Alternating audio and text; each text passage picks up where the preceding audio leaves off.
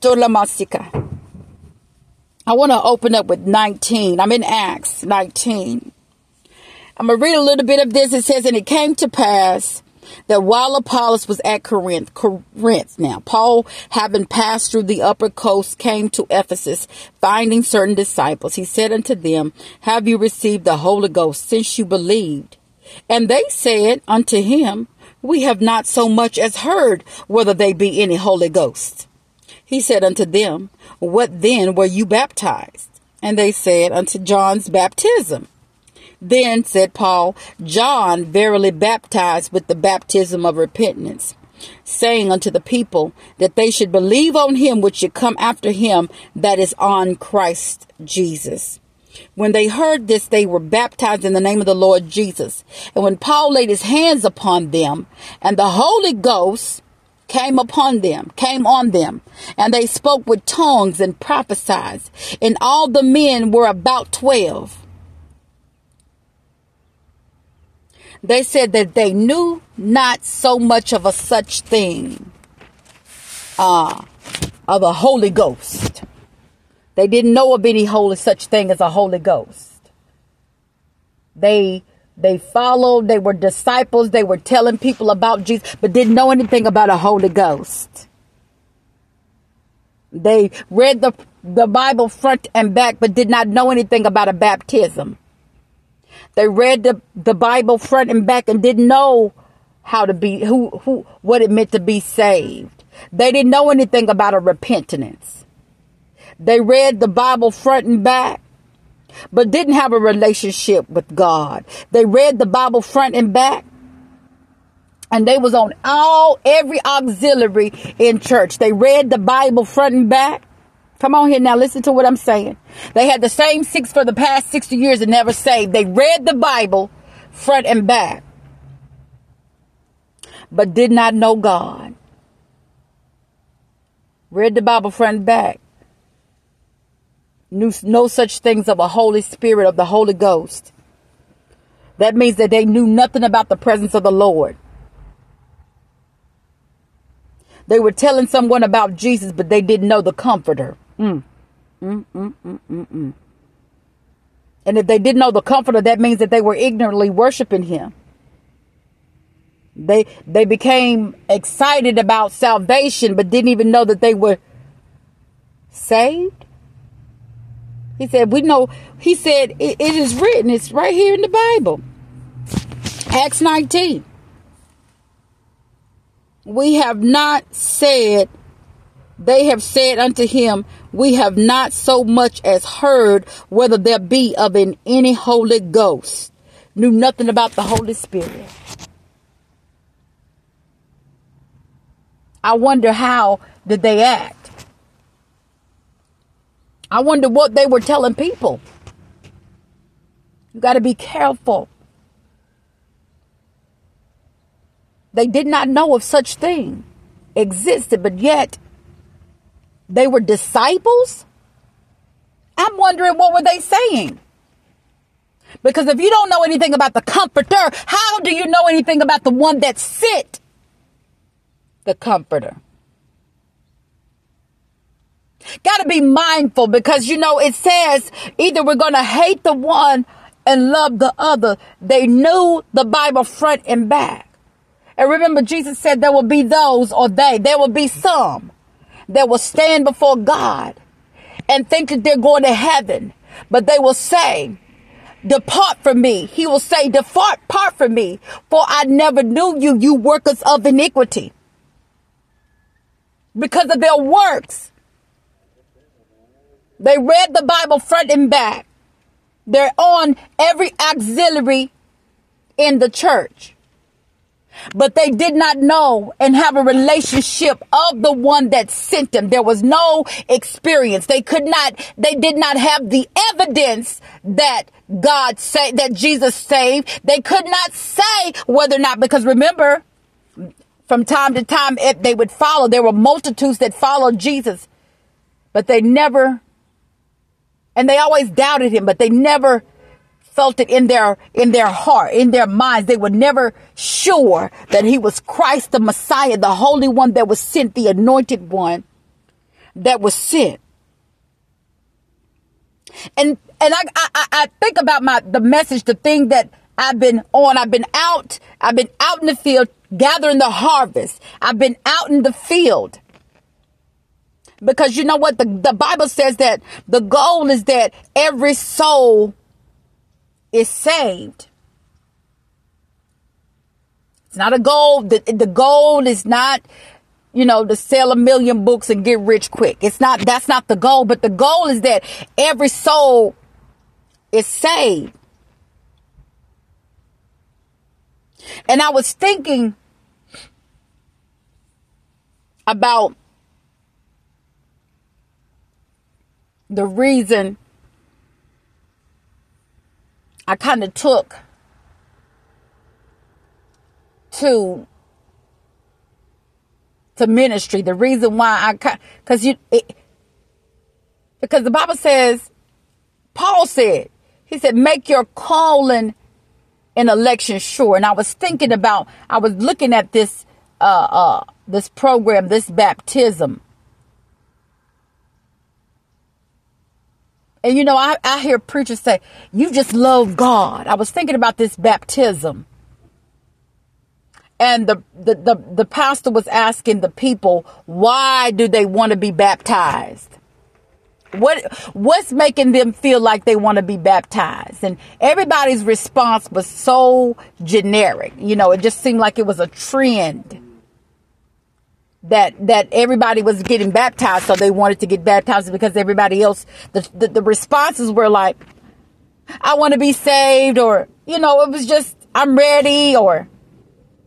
But this one individual's response was so so genuine, and she said she wanted to be baptized because she was ready to to give all of herself to the Lord. She said she was ready to live a whole and complete life in Christ. She said for so long she worshiped him privately behind closed doors and she came to church, but she never would profess him before her friends. She never would profess him at work in her personal life to her family. She said, nobody knows that I come to church.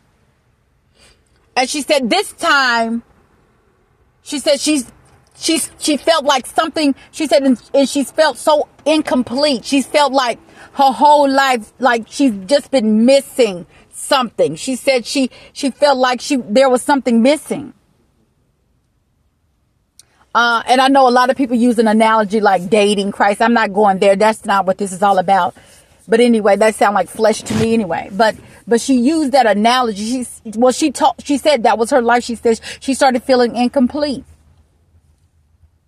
uh, she felt like she was not fully, she had not fully submitted herself to God. She said this time she feels like she's ready to submit herself.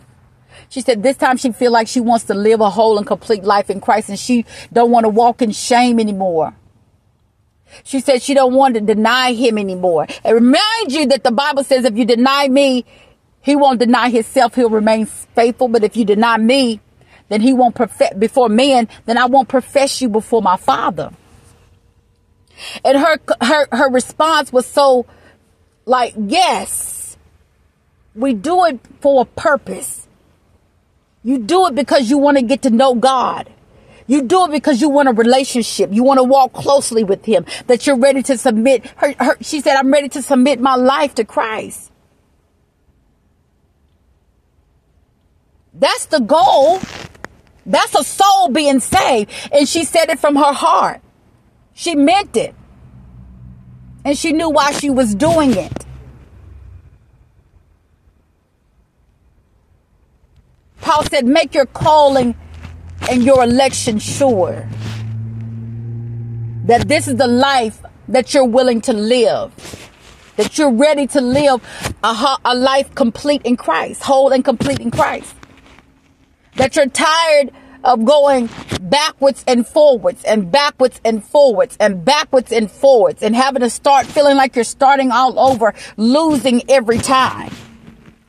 walking away from God and then coming back to God and having to repent constantly because you know that you did not profess God when you should have, when you could have saved a life, when you could have said something that could have made a difference in somebody's life. She said, I wanted to completely submit myself. The world has nothing for me. I realized that. That my life would be complete if I submitted myself to God. I'm willing to do what God has called me to do. And I'm saying to you all that's living the similar way that can relate to her message because we'll go to church, but we'll be afraid to profess him in the open. And he can't keep us like that. He can't cover us. We can't. You understand? I'm a child of God. I say it in my heart. He said that if you say it and profess it in your heart that you are saved, you're saved. But do you mean it? But do you mean it? She said, I'm, I'm ready to put down those idols because I, I worship my friends. I worship my family members. But I would never truly worship God on the outside. Publicly.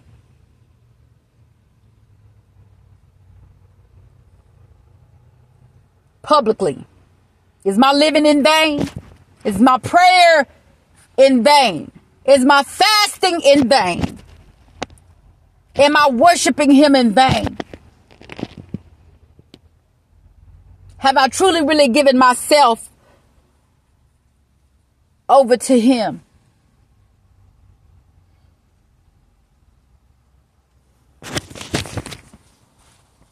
And even in the midst of my struggles through trials and tribulations,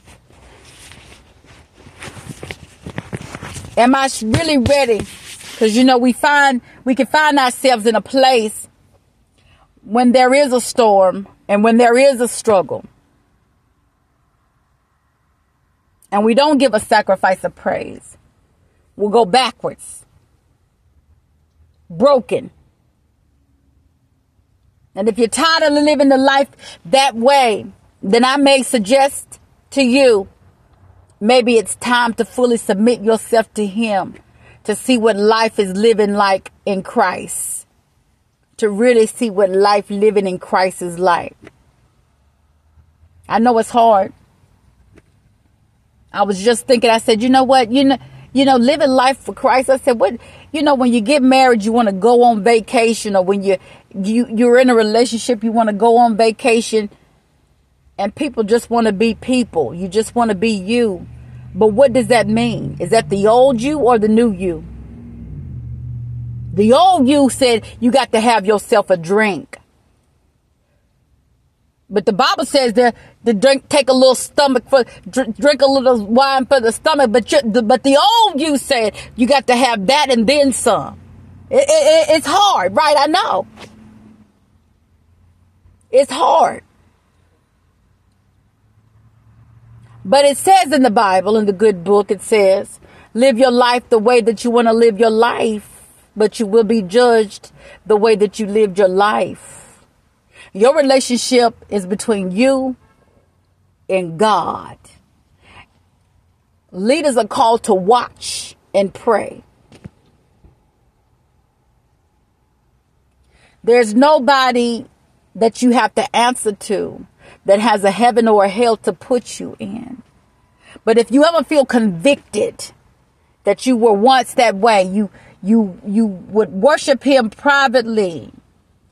Nobody knows you're going to church, but you but you in the open, you are afraid to profess God. I, I, that's a that's an uncomfortable place to be because it's still it's still like you're saying, how do I want to live my life? How wh- which way do I go now? Like, what does this mean to accept the life of Christ Jesus? To take up my cross and follow him. Carry my cross. What does that mean to carry my cross, Lord? And if I carry my cross, am I am I really truly dying to myself every day? It's a it's a it's a it's it's one step at a time every day, one step of the time. Take one day at a time. But when you're sure, he said, make your calling and your election sure. No more straddling the fence. Make your calling and your election sure. So things in my life got to change. Make your calling and your election sure. I know I've given more time to other things, God, but I'm sure I want to live life a different way. I'm sure I can't tell you that every day is going to be wonderful. You're going to be on vacation every day and you're going to fly to Paris on the weekends all the time and you're going to have the money to do it. I cannot. That's a discipline. That's discipline. You got to live your life. This, that's a discipline. That's a will. Either I will or I want. It starts with a decision. It starts with a decision, but if there's something in your heart that says, something pulling on your spirit, something's tugging on you that says, this is time, it's time, that I want to challenge you on today and say, I'm sure about my calling. I'm sure about this election. I'm sure that I've decided that I want to live a life that's led by Christ. I can't tell you what that means. I can't tell you how to live. But what the Bible says that old things have passed away, behold, all things have become new. And you become a new creature in Christ. And when you ask for forgiveness of those things that have tormented you, that you've carried deep within your spirit, deep in your heart, that you felt like nobody else needed to know about besides you, that you were struggling with, and you give that over to God. When you give that over to Him, he remembers your sins no more. And he drops the charges. Amen. Amen. That means you've already gone before the judge. He's already made his decision and he's not going to take it back. He's dropped the charges. So if you know that's you in your heart, go ahead and make amends with the Lord. Reconcile your relationship with God and say, I thank you for dropping the charges that I fully, I'm, I'm sure that I'm ready to give my life over to you now. I'm sure that this is the life that I want to live. I want a life that's led by you. Remember the Bible says, acknowledge him in all of your ways and he will direct your path. Let's just be open and honest with ourselves. The only thing I asked God one time, I said, what is it, God, that you want from me? And he told me, he said, be true to me and stay true to yourself. Be true to me and stay true to yourself. And the Bible also says, all things should work together for the good of those that are called and that loved him according to his purposes. And no good thing will he withhold from you. He's not going to hold back salvation. Come on now. He's not, he's going to honor your request to be saved Come on here now. He's not going to let you live and live your life the way that out the way that you used to once you've come to him. He's not going to let let you live. It says, acknowledge him and he will direct your path. The steps of a good man are ordered by the Lord and he must be ordering your steps on today. If this is a message that you've heard and you've listened throughout the whole message and you got to this point at the end, maybe it's time for you to make that decision. Maybe it's time. Maybe he's pulling on you. Come on, maybe you've been out there in the wilderness too long. But whatever the case may be, this is a good time to just honor him with your faith and ask him for forgiveness again today. Ask him to lead you. Ask him to open doors. I ask him, I pray that he'll open doors for you in your life and put you on the right path in the mighty name of the Lord Jesus Christ. Remember who the Son sets free is free indeed. In Jesus' mighty name. Amen. Continue to live a life of repentance. Always praise and be in thanksgiving unto God. Show gratitude and love. First Thessalonians 5 and 16 says, Rejoice evermore. Pray without ceasing. In everything give thanks, for this is the will of God concerning you. In everything give thanks, for this is the will of God concerning you. Quench not the spirit, despise not prophesying, prove all.